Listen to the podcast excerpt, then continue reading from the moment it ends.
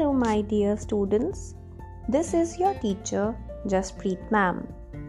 Today, we will learn about two words that is, selfish and selfless. A person who is always concerned about oneself is considered to be a selfish person, whereas a person thinking more about the needs, wishes, or thoughts of others than one's own self is known as a selfless person.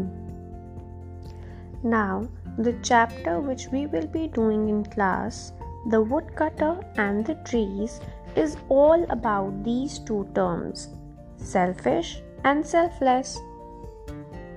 After reading the chapter, discuss your thoughts about who was selfish and who was selfless and why with your teacher in class. Bye bye.